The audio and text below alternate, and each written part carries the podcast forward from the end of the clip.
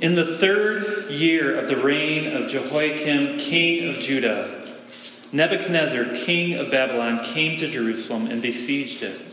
And the Lord delivered Jehoiakim, king of Judah, into his hand, along with some of the articles from the temple of God. These he carried off to the temple of his God in Babylonia and put in the, ho- the treasure house of his God. Then the king ordered Ashpenaz, chief of his court officials, to bring in some of the Israelites from the royal family and the nobility, young men without any physical defect, handsome, showing aptitude for every kind of learning, well informed, quick to understand, and qualified to serve in the king's palace. He was to teach them the language and literature of the Babylonians. The king assigned them a daily amount of food and wine from the king's table. They were to be trained for three years, and after that, they were to enter. They were to enter the king's service.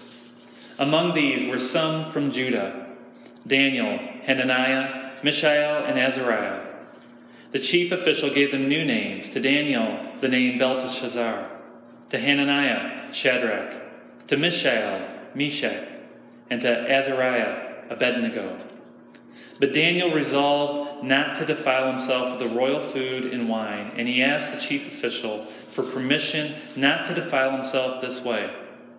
Now, God had caused the official to show favor and sympathy to Daniel, but the official told Daniel, I am afraid of my lord the king, who has assigned your food and drink. Why should he see you looking worse than the other young men your age. The king would then have my head because of you. Daniel then said to the guard, whom the chief official had appointed over Daniel, Hananiah, Mishael, and Azariah, Please test your servants for ten days. Give us nothing but vegetables to eat and water to drink. Then compare our appearance with that of the young men who eat the royal food, and treat your servants in accordance with what you see. So he agreed to this and tested them for 10 days. At the end of the 10 days, they looked healthier and better nourished than any of the young men who ate the royal food. So the guard took away their choice food and the wine they were to drink and gave them vegetables instead. To these four young men, God gave knowledge and understanding of all kinds of literature and learning, and Daniel could understand visions and dreams of all kinds. At the end of the time set by the king to bring them in, the chief official presented them to Nebuchadnezzar. The king talked with them, and he found none equal to Daniel, Hananiah, Mishael, and Azariah. So they entered the king's service. In every matter of wisdom and understanding about which the king questioned them, he found them ten times better than all the magicians and enchanters in his whole kingdom. And Daniel remained there until the first year of King Cyrus. This is the word of the Almighty God. May you find comfort and a strong faith as you hear them. So today we begin a new series on the book of Daniel. And Daniel is an interesting book for a number of reasons. First, it was written in two different languages. First, in Aramaic and in Hebrew. And this only makes sense because Daniel, he would have grown up speaking Hebrew, but would have had to learn Aramaic under his Babylonian captors. And although Daniel is a prophetic book, it doesn't always read like the prophets do. It can be categorized into two literary genres. The first six chapters are historical narrative, very easy to understand. The last six is what is termed apocalyptic writing, similar to what you would find in the book of Revelation. And this, the first six chapters are easy to understand, but the last six, they can be confusing because Daniel uses a lot of symbolism and imagery to communicate things that are hard for the human mind to comprehend naturally. In this book, it begins during the time of the Babylonian captivity of Judah, around the year 605 BC, nearly 600 years before the birth of our Lord. And it concludes shortly after the Persian conquest of Babylon. around the year 530 BC. So this book spans roughly 75 years. The major emphasis of the book of Daniel is God's sovereignty in times of trouble. God's sovereignty in times of trouble. From our earthly perspective, things often seem chaotic, as if the world is out of control. Yet, from a heavenly perspective, we find that God is actually the one who is pulling the strings, using the deeds both wicked and worthy, to bring about his purposes. So, with that in introduction, let's see what we can learn from Daniel chapter 1. What does Daniel have to teach us? Imagine, imagine it is 605 BC. And nearly 100 years earlier, the northern kingdom of Israel was captured and destroyed by the Assyrian Empire. But now, this southern kingdom of Judah is under a different pressure from a different kingdom, the Babylonians. And this is all brought about because God's people refuse to follow him alone. Instead, they are following after other gods. They become idolaters. Even King Jehoiakim, he doesn't trust in God for victory. Instead, he runs to the Egyptians seeking out their help in his times of trouble. But Nebuchadnezzar, the king of Babylon, he has gone out with his armies and he has defeated the Egyptians. So on his journey home, he decides to pay a visit to Jerusalem in order to subdue this unruly Jewish king.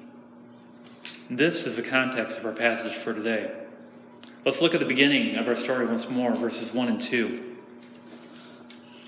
In the third year of the reign of Jehoiakim, king of Judah, Nebuchadnezzar, king of Babylon, came to Jerusalem and besieged it. And the Lord delivered Jehoiakim, king of Judah, into his hand, along with some of the articles from the temple of God. These he carried off to the temple of his God in Babylonia and put in the treasure house of his God. Nebuchadnezzar, he wasn't happy with Jehoiakim, that he sought help from the Egyptians. So, in a show of strength and power, he decided that Judah needed to be disciplined. He besieged the city and he ransacked the temple and took off with the vessels from the house of the, house of the Lord. He obviously didn't have much respect for Yahweh, God of the Jews. He didn't fear any retribution. After all, he just defeated a powerful nation like Egypt with the help of his gods. So, how could, how could the God of a tiny nation like Judah stand in his way? But what does the text say? The Lord delivered Jehoiakim, king of Judah, into his hand. If you're going to understand the book of Daniel, you cannot overlook a passage like this. This is what the whole book is about God's sovereignty. Nebuchadnezzar, he may have thought that it was his mighty power that he defeated the Jews. But we see here that it was Yahweh, the God of the Jews, who orchestrated this whole event. Nebuchadnezzar, he is just a pawn in God's plan. So God used him to bring about judgment to Judah. And in fact, God had purposed this very event not only for judgment, but to work out his plan of salvation throughout the whole earth. And as we work through the book of Daniel, this will become more and more evident. Let's read further. Verse 3. Then the king ordered Ashpenaz, chief of his court officials, to bring in some of the Israelites from the royal family and the nobility, young men without any physical defect, handsome, showing aptitude for every kind of learning, well informed, quick to understand, and qualified to serve in the king's palace. He was to teach them the language and the literature of the Babylonians. the king assigned them a daily amount of food and wine from the king's table. They were to be trained for three years, and after that, they were to enter the king's service. Among these were some from Judah Daniel, Hananiah, Mishael, and Azariah. The chief official gave them new names to Daniel, the name Belteshazzar, to Hananiah, Shadrach, to Mishael, Meshach, and to Azariah, Abednego. From this passage, we can see that Daniel and his friends are not common Jews. No, in fact, they are the elite. They either have royal blood or they have some type of nobility. And not only that, the text says that they are without any physical defect. They're handsome. They, they show aptitude for learning. They're well informed. They're quick to understand. They are the ones who will be competent to stand before a king and advise him. They are the best physically, mentally, and socially. Nebuchadnezzar is a cunning king, is he not? He's doing two things here. First, he's weakening Judah by taking away the best of the best. Second, he is strengthening Babylon by indoctrinating these young men. I mean, who better to give advice on ruling Judah than people who grew up there? And once they have learned the ways of the Babylonians, then they'll be very, very useful servants to him. But what does this mean for these four young men? Think about it. They were torn away, not only from their homeland, but from their families as well. They're forced to learn a new language, new ways of life. And the text says that they're put under the command of Ashpenaz, the chief official. Now, the, the NIV is using pretty modest language here. If you dig into the original Hebrew, it reads that Ashpenaz was the chief of the eunuchs. Most likely, Daniel is telling us in his own subtle way that they had the surgery performed on them as well. To top things off, they're all given new names, ripping away any shred of their Jewish identity. Let, us compare these names for a minute. Hananiah, it means Yahweh has been gracious. His new name is Shadrach, which means the command of Aku, which is a foreign deity. Mishael means who is what God is. Meshach means who is like Aku. Azariah means Yahweh is my help. Abednego means servant of Nabu another foreign deity. And finally, we get to Daniel. Daniel's name means God is my judge. Belteshazzar means Lady Bel, protect the king. A third foreign deity. So you can see everything about these men's lives have changed down to their very name. Think about it. How would you respond if you were in their shoes? What would you be feeling? What would be the questions going through your mind, particularly questions about God? Has God turned his back on us? Why has he put us in this situation? Have we fallen away from God's favor? Now that we're so far away from Jerusalem and the temple, can God even hear our prayers? What will be our future? Is God still with us? What are the questions you ask yourself when you face trials and tribulation and pain in this life? Do you blame God?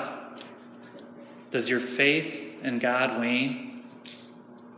You see, Daniel and his friends, their, their lives have been turned upside down. And they now need to figure out how to be faithful Jews in a land and a people that are hostile to God. We can learn much from these young men. Let's see what they do. Look again, verses 8 through 14. But Daniel resolved not to defile himself with the royal food and wine. And he asked the chief official for permission not to defile himself this way. Now, God had caused the official to show favor and sympathy to Daniel. But the official told Daniel, I'm afraid of my lord the king who has assigned your food and drink. Why should he see you looking worse than the other young men your age? The king would then have my head because of you. Daniel then said to the guard, whom the chief official had appointed over Daniel, Hananiah, Mishael, and Azariah, Please test your servants for ten days. Give us nothing but vegetables to eat and water to drink. Then compare our appearance with that of the young men who eat the royal food, and treat your servants in accordance to what you see. So he agreed to this and tested them for ten days. Now, we're not exactly sure what it was about the king's food and his wine that would defile these young men. Mostly, it had something to do with the dietary laws of the nation of Israel. But whatever the case, Daniel seemed to think that this food and this wine would defile them in some manner. And he was determined to trust God with this situation. So he asked the chief of the eunuchs to restrict their diet. Now imagine if Nebuchadnezzar heard about Daniel's opinion of his food and wine. What do you think the king's reaction would be? Probably not a good one, huh? I mean, Daniel, he's taken a big risk here, just even asking for this. Yet we see that God showed favor to Daniel through Ashpenaz. Ashpenaz, he, he doesn't report Daniel to the king. Yet this man still feared the king more than this God of the Jews. And so he denied Daniel's request. So Daniel, he had to look for another, another route. He asked the guard who was assigned to him if he could restrict them for 10 days to test them. This guard showed him favor and agreed to it. Now, Daniel and his friends, they would see if God was still with them. Does God still hear their prayers? Look at verse 15. At the end of 10 days, they looked healthier and better nourished than any of the young men who ate the royal food. Daniel and his friends, they get their answer. Yahweh is not just God of Israel and Judah. He isn't limited to this geographical region. He is God over the whole earth. Just as God was with Israel in the wilderness as they fled from Egypt, God is now with these four young men as they are captive in Babylon. And just as God fed the nation of Israel with manna in the desert, so too God is miraculously nourishing these young men Man does not live on bread alone, but on every word that comes from the mouth of the Lord. I mean, they were eating nothing but vegetables and drinking water, yet they, they didn't lose weight, but became fatter. How does that work? Only by the power of God. Daniel isn't giving us a prescription of what we should eat. But what he is telling us is that no matter how dire your circumstances are, God is with you. In times of trouble and persecution, God comes alongside his people. He looks out for them. And no matter where you find yourself, whatever the trouble is, God, He's orchestrated it for His greater purpose, which is the salvation for all who call on the name of the Lord. But not only is God with you, but he suffers alongside you. In our New Testament reading for today, we, we saw that Saul, he was on his way to Damascus to persecute Christians, to persecute the church. Yet he was confronted by the resurrected Jesus and what did Jesus say to him? Saul, Saul, why do you persecute Me. Saul replied, Who are you, Lord? And Jesus answered, I am Jesus, whom you are persecuting. Don't you see? As Christians, we are united with Christ. When we suffer, He suffers alongside us. He shares in our suffering. Jesus didn't say to Saul, Saul, Saul, why are you persecuting my church? He says, Why do you persecute me? Where's God in all of this? He is right beside you, experiencing your pain. Yet in his sovereignty, he has also ordained this very path for you.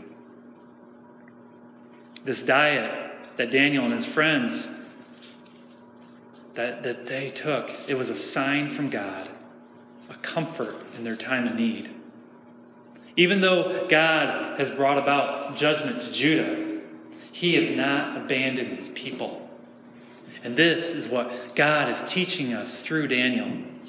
Though we may suffer, there is purpose behind it. And God is right there with you, sharing in your pain. Let's continue. Verses 16 and 17. So the guard took away their choice food and the wine they were to drink and gave them vegetables instead. To these four young men, God gave knowledge and understanding of all kinds of literature and learning, and Daniel could understand visions and dreams of all kinds. God has proven himself to be with these four men, and, three, and for three years they continued on in their training under the Babylonians. Yet it's not this training that sets them apart. Rather, it's God's blessing upon their life. God is the one who gave them knowledge and instruction and learning. And in particular, God gave to Daniel understanding and visions and dreams of all kinds. And this is very important for the rest of the book, as we'll see. Daniel is unique among the four. And God will use this gift to propel him to the top levels of Babylon and later in Persia as well. Through Daniel, God, this God of the Jews, will be known and revered by the most powerful kings the world has ever seen. Verses 18 to 20. At the end of the time set by the king to bring them in, the chief official presented them to Nebuchadnezzar. The king talked with them, and he found none equal to Daniel, Hananiah, Mishael, and Azariah. So they entered the king's service. In every matter of wisdom and understanding about which the king questioned them, he found them ten times better than all the magicians and enchanters in his whole kingdom. Now that their three years of training are over, they have come before the king. And what does the text say? None of them, none are found equal to Daniel, Hananiah, Mishael, and Azariah. They're ten times better. God has chosen them to have positions of influence for His purposes. You see, this isn't just about them. It's about God positioning them in places of power to bring about his plan of salvation. The last verse, verse 21. And Daniel remained there until the first year of King Cyrus. And finally, we see that God keeps Daniel in this position of high power and influence over the kings throughout the whole, whole tenure of Babylonia and up through the, the rule, the beginning rule of Persia, when King Cyrus would take his, take his reign. And this is all done about to bring about God's plan of salvation. I keep repeating this, and you may be wondering why. Let me explain. You see, Israel, they were supposed to be a light for God to this world. They were to proclaim God and His sovereignty and his salvation and his greatness to all the other nations. Yet they failed miserably at this. Yet God is not thwarted by the failings of men. And he used their idolatry to not only bring about judgment, but he was able to spread out his chosen people among the known world. Some were dislocated by force, like Daniel and his friends. Others fled from the coming wrath to countries like Egypt, to Greece. And by the time the, Jew, the Jews regained their homeland, many of them had already settled down and did not want to go back.